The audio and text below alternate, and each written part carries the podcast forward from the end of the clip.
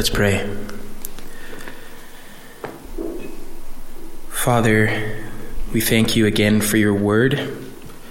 This day that we come together to celebrate what Jesus has done and learn about that in your word. Father, I pray that you would bring a sobriety over us today, Lord, to really grasp the truths of Genesis 6 here. God, I pray that the Spirit would be working in hearts and that this would all be for the fame and the renown of your Son, Jesus Christ. And this we ask in Jesus' name. Amen. You can be seated. On April 26, in 1986, some of the workers at Reactor 4 of the Chernobyl nuclear power plant conducted an experiment. They wanted to see if their backup systems were enough to keep the coolant flowing in case, in case the power went out and they lost power, and they wanted to see if they could keep the plant cool so that there wouldn't be a massive disaster. And the test was already starting to go bad, things were pretty unstable, but a supervisor told the team to keep the test going, and he didn't have any idea what would ensue.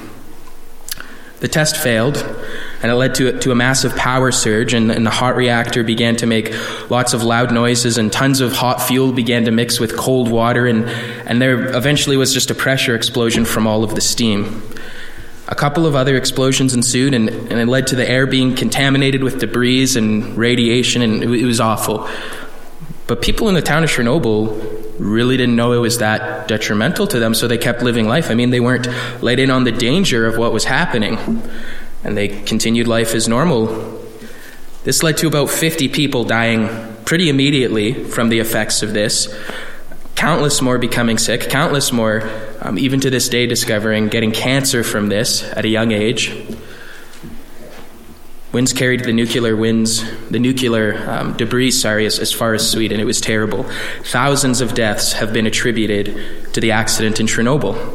And the town that was once a, a, a nice, beautiful town of 15,000 people is today pretty much a ghost town where dogs play in the streets. Almost nobody lives there. It's awful. And this is just one example in history of how things can turn self, south very, very quickly. One small test, a couple of bad decisions, ended in total tragedy. And in many ways, this incident shares some similarities uh, with the first generations of humankind on the earth. One sin in the garden, eventually bringing us all the way to the condition of man that we see in Genesis chapter 6. And it's, it's pretty ugly, and it didn't actually take that long either.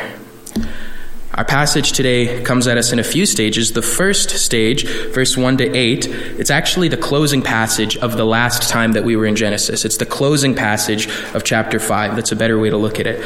So the, the book of Genesis is broken up into a lot of big, um, major sections, and your cue to when a new section is beginning, a new section always begins with the, with the term, These are the generations of.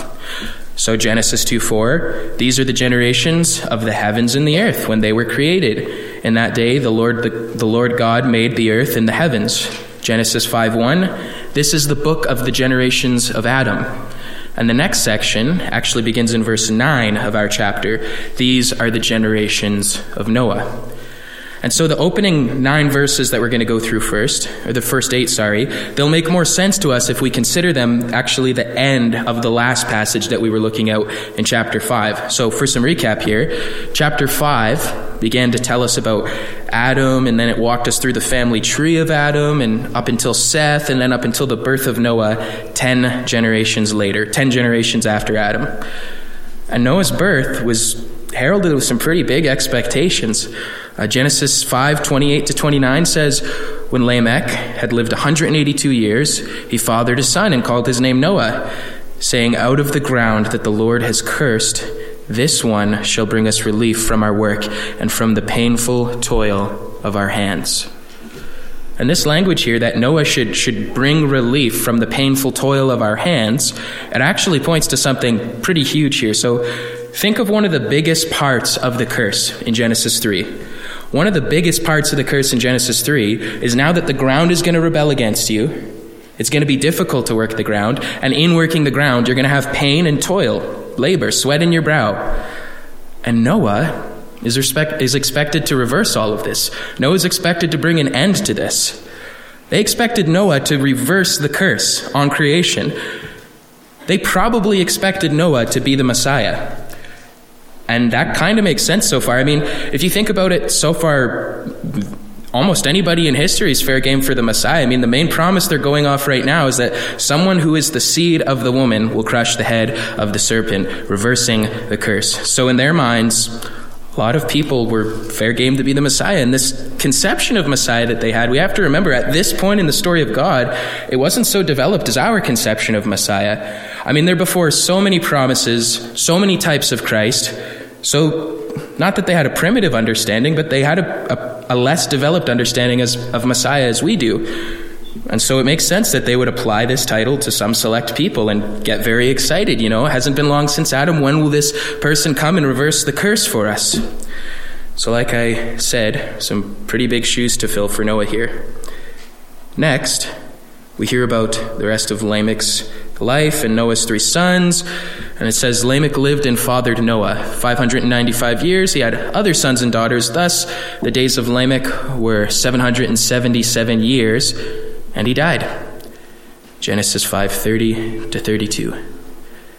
And then chapter 6 verse 1 says when man began to multiply on the face of the land and daughters of men were born to them. So this is the story of Genesis just hauling along. This is what happened to the generations of Adam. Man multiplied on the earth just like God told him to and daughters were born to them. This is the creation mandate, just chugging along, and, and, God's plan continuing, and life was flourishing on the earth, just like God had told man to do in the creation mandate. But then, in verse 2, we're told, the sons of God saw that the daughters of man were attractive, and they took as their wives any that they chose. This is one of those really interesting and pretty hard to interpret passages of the book of Genesis. Um, throughout history, there's actually been a fair number of, of decent interpretations of this. A um, few different ways of understanding this, but one of the oldest and the most popular way of understanding this is pretty much the most clear in the text. It's the most straightforward one. So, so in the Hebrew Bible, in the Old Testament, every time you see the phrase sons of God, the sons of God saw the daughters of men that they were pleasing to the eye, sons of God only ever means one thing everywhere else in the Old Testament angels. Sons of God means angels, angelic beings. And so, many have understood this verse to be teaching us that, that falling angels, fallen angels were marrying daughters of men. And they were intermarrying with the human race and, and breeding this new offspring. We know from other places in the Old Testament that angels are actually capable of, of assuming physical form and doing physical things. You know, think of Genesis 18, where three angels came and ate with Abraham. They assumed a physical form, they ate, they did physical bodily things. And we know from the New Testament that demons are more than capable of possessing people and dwelling in human hosts. And, and, so it's not actually that unlikely or impossible to imagine that evil spirits were either taking human form or, or indwelling in people and polluting the human race through intermarriage.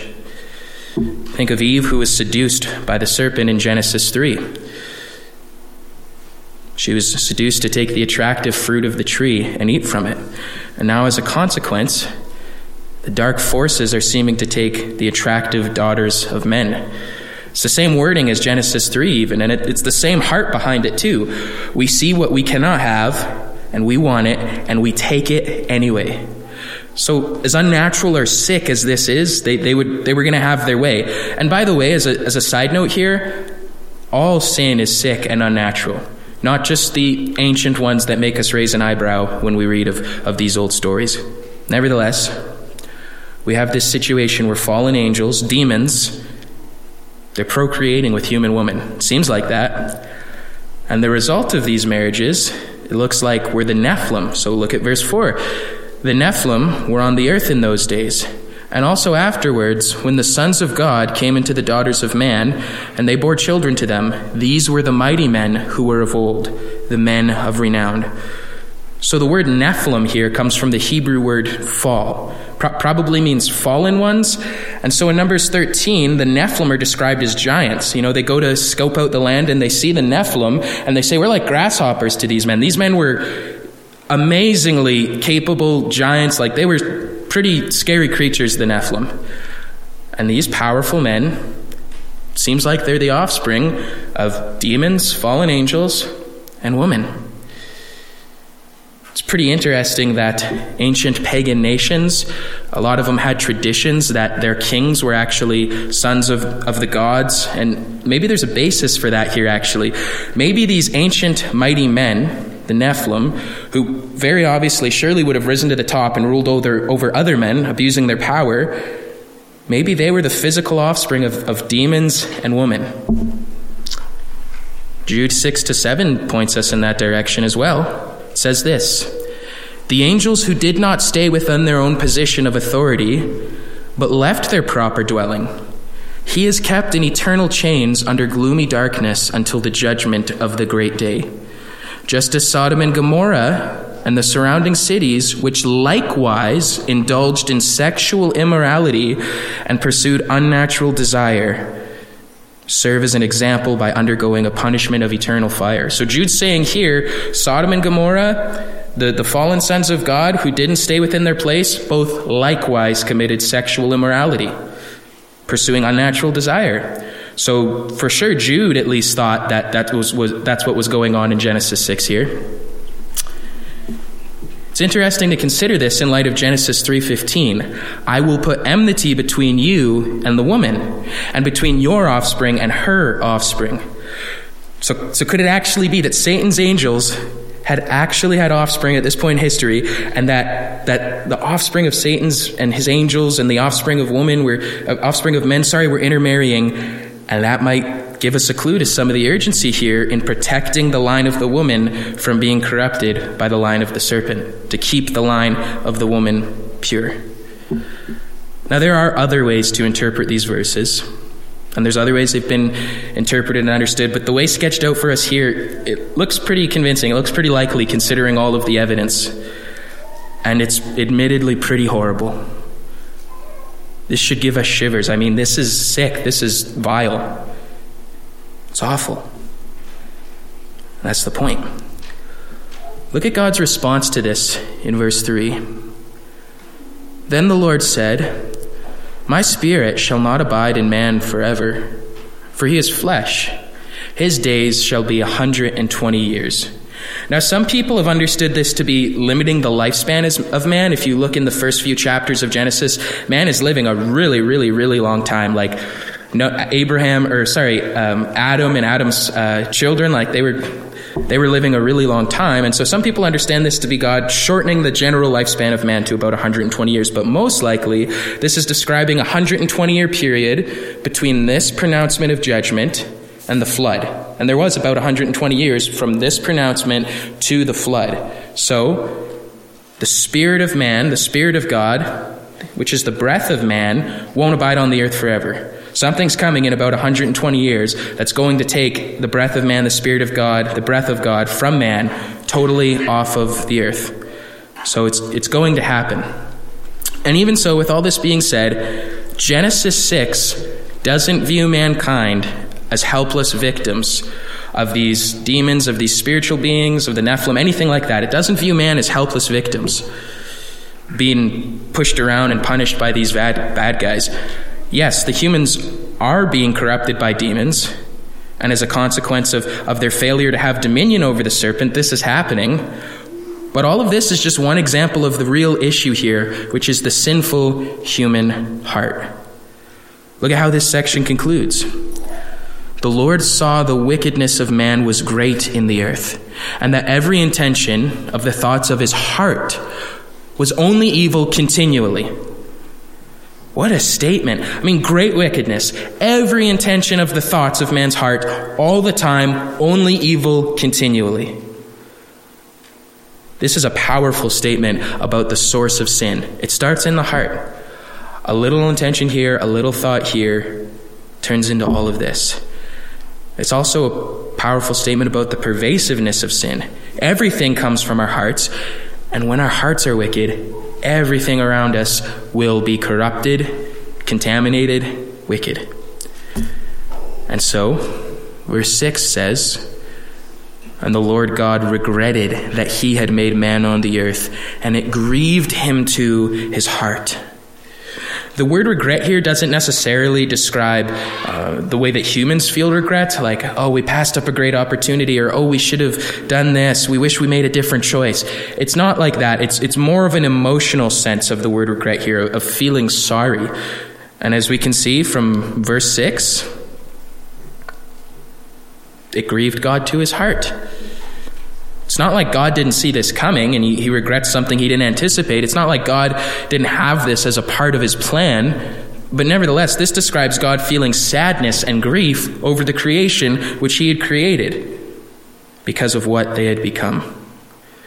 God's a person, and the Bible describes that God has an emotional life, and our sin grieves him. And at this point, the pervasiveness of sin the human race and their corruption meant that God felt sadness and grief over what he had created and that he made people at all. So, what is God's response to all of these things? Verse 7 So the Lord said, I will blot out man who I have created from the face of the land, man and animals and creeping things and birds of the heavens, for I am sorry that I have made them. So we've heard an echo of this judgment back in verse 3, and here in verse 7, it becomes explicit.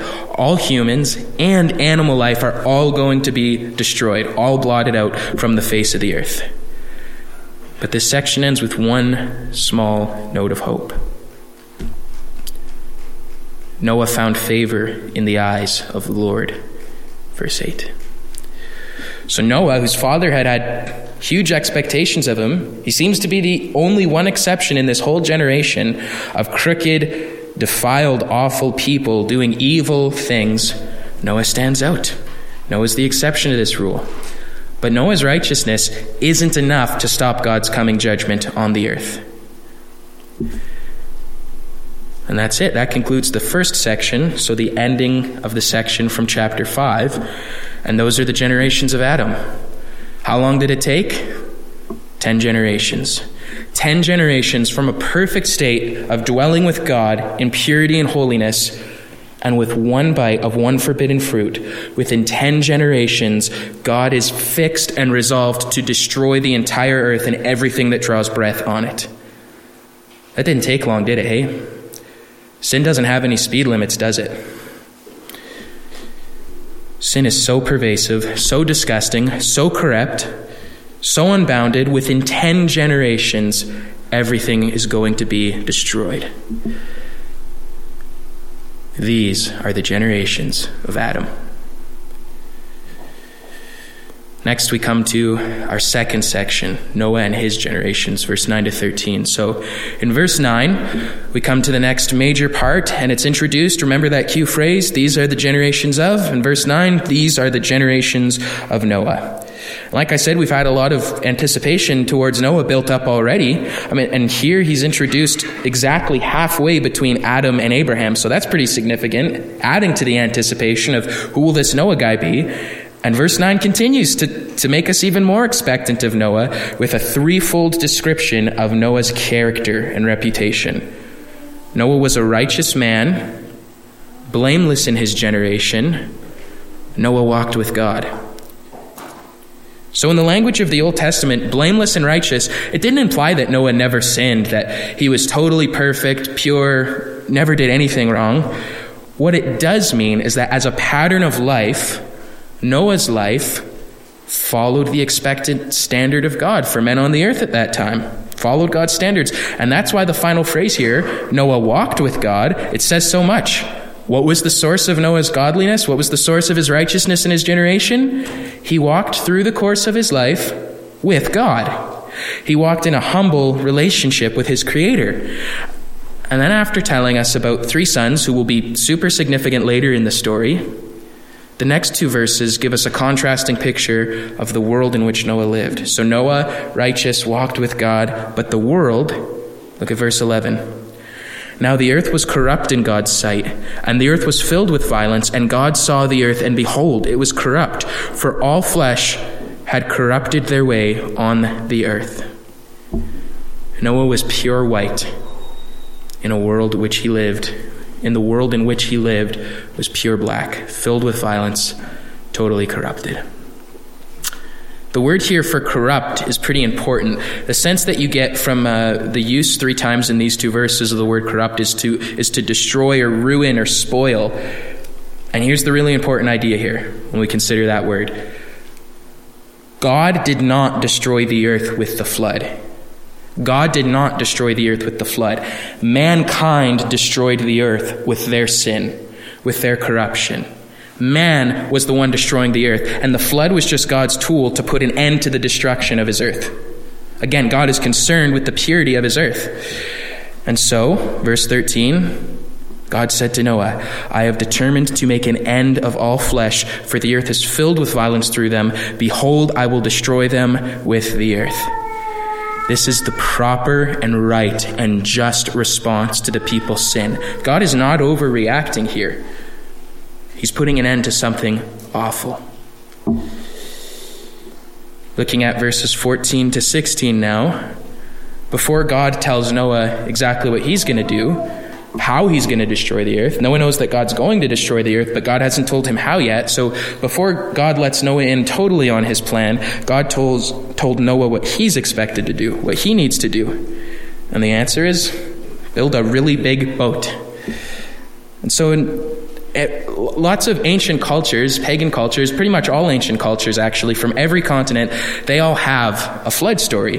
They all have different variations of the flood story. And in some of those stories, the, the, the boat, the ark, is actually like a massive cube or a pyramid, and it would have been totally impossible to make. It would have been impossible to float on water. It wouldn't have been seaworthy. These stories are ridiculous. But the Bible, in contrast, gives us instructions for a longboat that, that totally would have been seaworthy.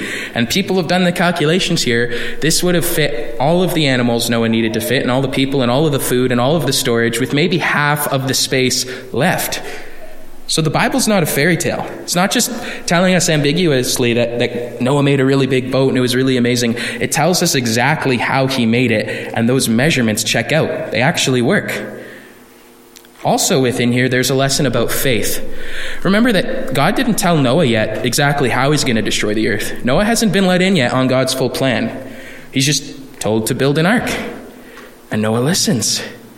Noah doesn't need what need to know what God is going to do because Noah knows God. Remember, Noah walked with God. He knew God. So for example, I have some brothers in Christ, some men who I respect greatly, and I trust them. I walk with them, I know them.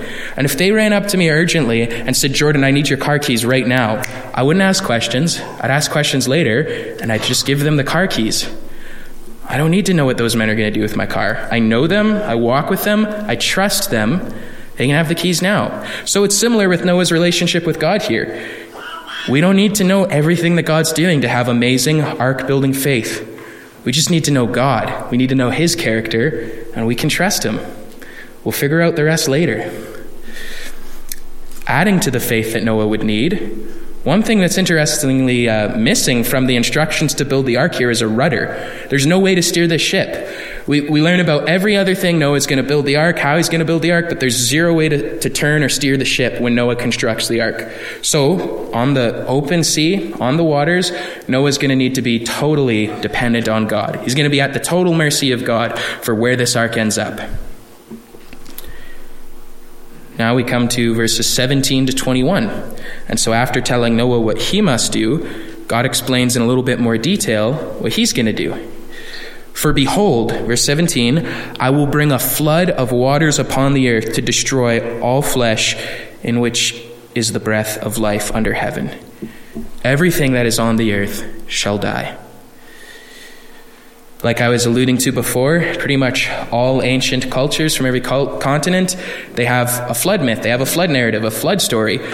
And like I said, a lot of these stories are pretty silly. Even the reasons for the flood get pretty tainted in these stories. I mean, one culture has turned the flood story uh, and said that God or the gods destroyed the people on the earth because they were being too loud, they were being too noisy. And, and that's ridiculous. And we know that that's ridiculous. But again, in contrast to that, the biblical account alone, it has the truth. We know that God sent the flood to destroy everything that drew breath because of wickedness and violence, and God was going to finally put it to an end. One thing we can say about these pagan myths about the flood, though, is that they can actually help us and encourage us in our faith in the biblical flood. How do I mean by that? Well, think of what would have happened after Babel. So Noah settles after the flood. I'm jumping ahead a bit here, but, but follow me. Noah settles down after the flood. And then the people come together at Babel. They're one language, they're one people, and they all know about the flood. It's common knowledge to us. Eh? We all come from Noah, and he's told us about the flood. It's just an accepted fact. And now all of these people get scattered throughout the whole entire earth, and they all speak different languages, and they all have different cultures, and they all start serving different gods and go after different things they're all going to know about the flood, and they're going to keep passing this down to their children. And that story that really did happen, that they had the true form of, is going to be tainted by their new cultures, by their new man made religions, by their new ideas. So, this is exactly what we would expect if the, the flood of the Bible really did happen. If Babel really did happen. This is exactly what we would expect, and this is what we have. We know that the Bible alone is true enough, powerful enough, convincing enough to, to prove its own integrity and truth, but this is just one of those little side note things that really help us in our faith and encourage us in our faith. And so, why is God destroying the earth? Wickedness. How is God destroying everything and everybody on the earth? A flood. And it's right at this point here in our passage that God introduces the language of covenant. Covenant's a really important idea in the story of the scripture. And this is the first place where the actual word for covenant shows up. So, verse 18 But I will establish my covenant with you. So, a covenant was a binding relationship between two partners, and they pledged certain responsibilities and obligations towards each other. Each of them had things that they had to hold up their end of the bargain. And covenants weren't rare in these days. Covenants were commonplace in ancient times, and they were pretty common in the Bible, too. God chose to put his plans into motion through working with people, through covenants, through partnerships with human partners. And here, God reveals that him and Noah are going to have a covenant. They're going to be partners in this matter. What God's expected to do, that's pretty clear. That's assumed. He's going to keep Noah and his family alive through this flood. And Noah, um, oh, sorry, and in fact, one of the real expectations of God uh, in keeping Noah and his family alive through the flood, that's causing some tension here. As the story goes forward, we're wondering will God keep up his end of the covenant? Is God going to keep Noah and his family alive through this flood, through this world ending phenomenon? On the other hand, we have Noah and his responsibilities on top of building the ark. He has these responsibilities, continuing in verse 18. And you shall come into the ark, you and your sons and your wife, and your sons' wives with you, and every living thing of all flesh, you shall bring two of every sort into the ark to keep them alive with you. And they shall be male and female, of the birds according to their kinds, and of the animals according to their kinds, of every creeping thing on the ground according to its kind. Two of every sort shall come in to you, and you, and you shall keep them alive. Also take with you every sort of food that is eaten, and store it up. It shall serve as food for you and for them. So Noah's responsibilities, bringing his family onto the ark with him, bringing two of each kind of animal onto the ark with him, bringing food and storage for this period on the ark, these were Noah's obligations. And Noah's really depending on God here. And in a sense, some things are banking on Noah too. I mean, if God's not a faithful covenant partner, the whole thing falls apart. Noah dies in the flood too, and there is no more humanity at all. They're going to all die. But if Noah's not a faithful covenant partner, it goes the same way. If Noah doesn't get his family on the ark, if Noah doesn't preserve some humanity on the ark and bring the animals on the ark enough to repopulate after, they're all going to die. So, well, God is sovereign, God's totally, absolutely sovereign. He accomplishes his plans through humans and he partners with them. He's not afraid to give us a little bit of responsibility. God's not afraid to give humans a little bit of skin in the game, so to speak. And so we learn from this that God's sovereignty doesn't make us passive bystanders. Oh, the Lord's got it all figured out. The Lord never promised to build the ark, and if Noah doesn't, he's going to die. His whole family's going to die. Everybody's going to die. God's sovereignty doesn't make us passive bystanders. Instead, it invites us to participate with God in his sovereign plans. God's sovereignty makes us active participants in his sovereign plans. Now, at this point, we're probably not too worried about God if he's going to hold up his end of the covenant. But what about Noah? That's why verse 22 is such a great conclusion to this section here. Verse 22 Noah did this. He did all that God commanded him. Noah was a faithful covenant partner. Noah believed God, he obeyed God's words, he obeyed God's commands, and he did all that the Lord had commanded him. In the midst of this awful, dark, perverted generation, here we have a man who, by faith, obeys God and does what is required of him. That's our text. There's a few points that we should stop and reflect on here. The first is God's righteous judgment. This is how far God is willing to go to keep his creation pure. And we can't be embarrassed of this. The extreme measure, some people think this is God being a little too harsh, a little too extreme, just shows us how bad sin is. Our perception is wrong. If the judgment seems extreme to us, maybe that's because we don't have a big enough picture of God, and maybe we have not, a, not an accurate picture of sin. We don't understand how disgusting and corrupting sin is. This is not an overreaction. If we think so, we're wrong. One way we might be tempted to be embarrassed about this is to turn this into a cutesy little story, which in the West we have, we have absolutely done. I mean, this, this is so trivialized for our youth. This is so cutified for our youth. You know, the Lord told Noah to build him an arky arky. Yeah, and we laugh, right? It's kind of cute, isn't it? But what really happened isn't cute. There's no verse in that song about the destruction of every living creature who draws breath on the face of the earth, is there? Why not? What are we hiding? Why are we omitting that part? We don't need to be watering this down. Instead, we need to let this message be a prophetic speaking, a, a prof, speak prophetically to our culture, to our society today. We're no better. Our generation is no less dark. That generation deserved that judgment, and our generation deserves that and worse. We can't be embarrassed of this. People need to know that they're just as wicked. The sin that people are going to be judged for, it's not just saying no to Jesus. It's not just they, they checked the wrong box on a little test.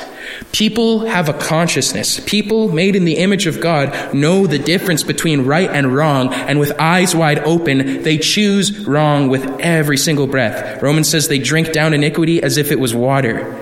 People sin with their eyes wide open. Nobody's a victim of anything to make them sin. We deserve this judgment. Our wickedness is unjustified. And the only reason that there's not a flood every generation is because God promised there wouldn't be. And he didn't have to. The first flood could have been the last judgment act of God on the earth, and he didn't have to leave Noah in the ark. And we deserve worse. The next point to consider is that the message of the New Testament doesn't stand in contrast to this. It's consistent with this. It's not that God stopped judging sin, it's not that God stopped destroying wickedness, it's that God took that sin and in the person of himself of, of, of, his son he bore it in himself on the cross. God didn't stop judging sin. God took the judgment for sin. This was god's plan all along. All of the wrath that we see in the old testament the curse of Adam, the flood, every judgment of every wicked nation, every exile of Israel, every curse over God's people all of that judgment came to bear full swing on Jesus Christ, on the one man who truly was righteous and upright in his generation. It all came upon him. None of it is left out of the New Testament. All of it was called for. All of the judgment of the Old Testament, none of it was overreacting. All of it was called for. And in the New Testament, all of it was paid for. There was more suffering on that cross endured by one man than all of the suffering from every flood victim combined. Jesus, in those hours on the cross, suffered more than all of the collective suffering from every judgment in the Old Testament combined. And this should cause us way more outcry than the flood causes us. Everybody in the flood, no one was a victim. They deserved the flood. They had the flood coming to them. Nobody who drowned in that flood was innocent, not a single one.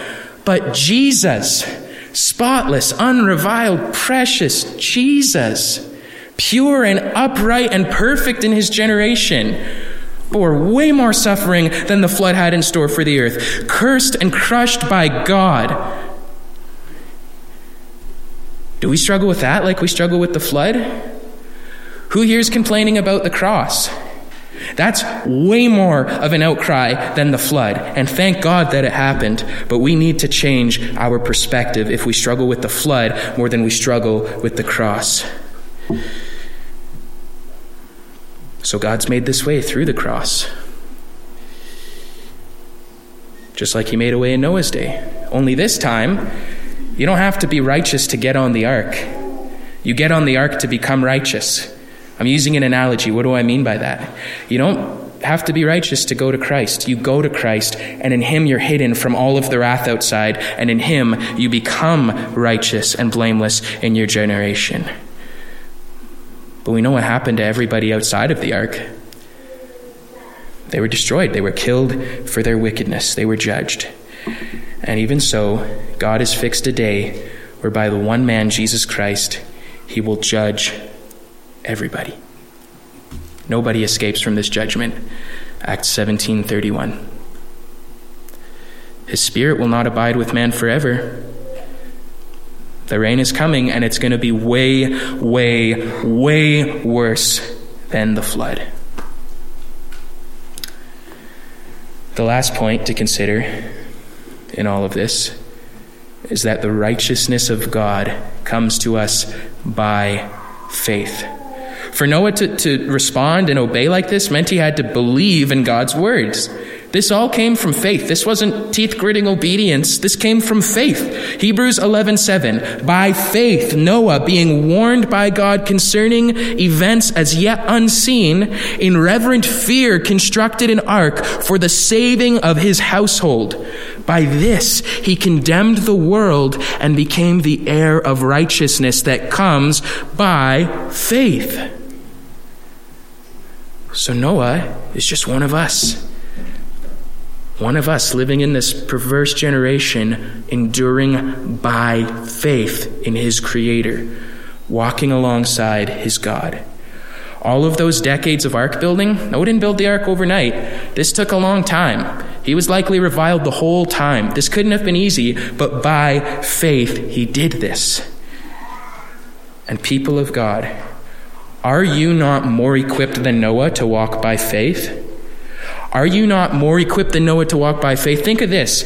Noah put into practice his faith. Noah obeyed God. Noah looked like a fool to the world building a massive boat without even knowing God's plans yet. He knew God was going to destroy the world, but when he was asked to make the ark, he didn't even know God was going to flood the world yet. He wasn't let in on the whole plan of God, and he obeyed. Church, don't we have all of the promises of God? Aren't we through the Word of God let in on all of the promises of God? Aren't all of the promises of God yes and amen for us in Jesus Christ?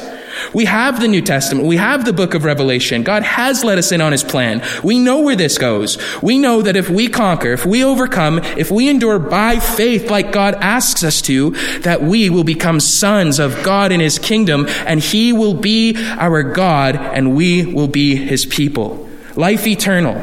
We have the whole picture. Noah didn't, and he obeyed, so why can't we? We can, filled with the Holy Spirit, in the New Covenant era, we must endure by faith. This generation, it's not any brighter than Noah's. In a lot of ways, our generation is more twisted, more corrupted by lies, darker than Noah's generation. But for the people of God, the promises, the will, the revelation of God now is so, so much brighter. And it's on these promises that we stand by faith. It's on this revelation of the will of God that we stand by faith. So, church, in this twisted and corrupt generation, you have been called to stand upright and to walk with your God. Let us be children of the promise. You walk with your God, don't you? People, we know our God, don't we? So let us obey him by faith. Let's pray.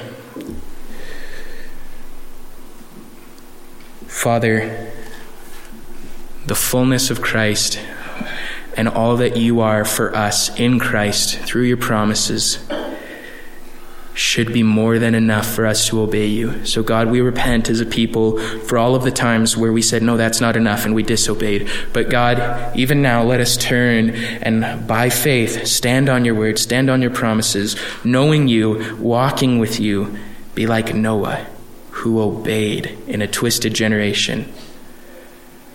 Father, let us not be taken out of the world, but God, let us be a light to the world. And this we will do by the power of your Spirit to the glory of your Son. We pray this in Jesus' name. Amen.